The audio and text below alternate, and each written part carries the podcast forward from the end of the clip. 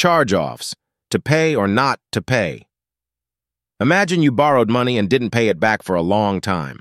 The lender finally throws up their hands and marks it as a charge-off.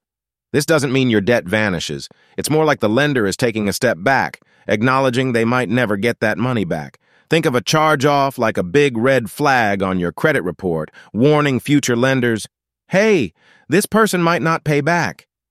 Paying it off won't erase this red flag, but it adds a note.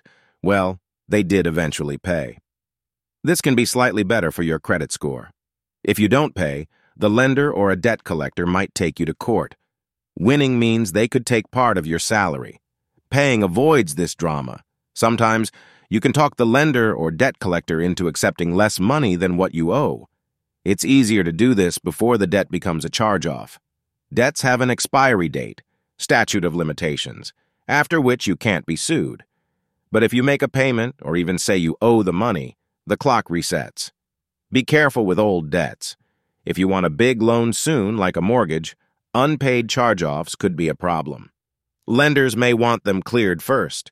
If you settle for less than what you owed, the amount forgiven might count as income on your taxes. Yes, you could owe taxes on it. So, what should you do? Can you afford to pay it off? If it's going to leave you broke, it might not be worth it. If you decide to pay, try negotiating. You might pay less. What happens if you don't pay? It will be harder to get new loans or credit cards, and they might keep bugging you.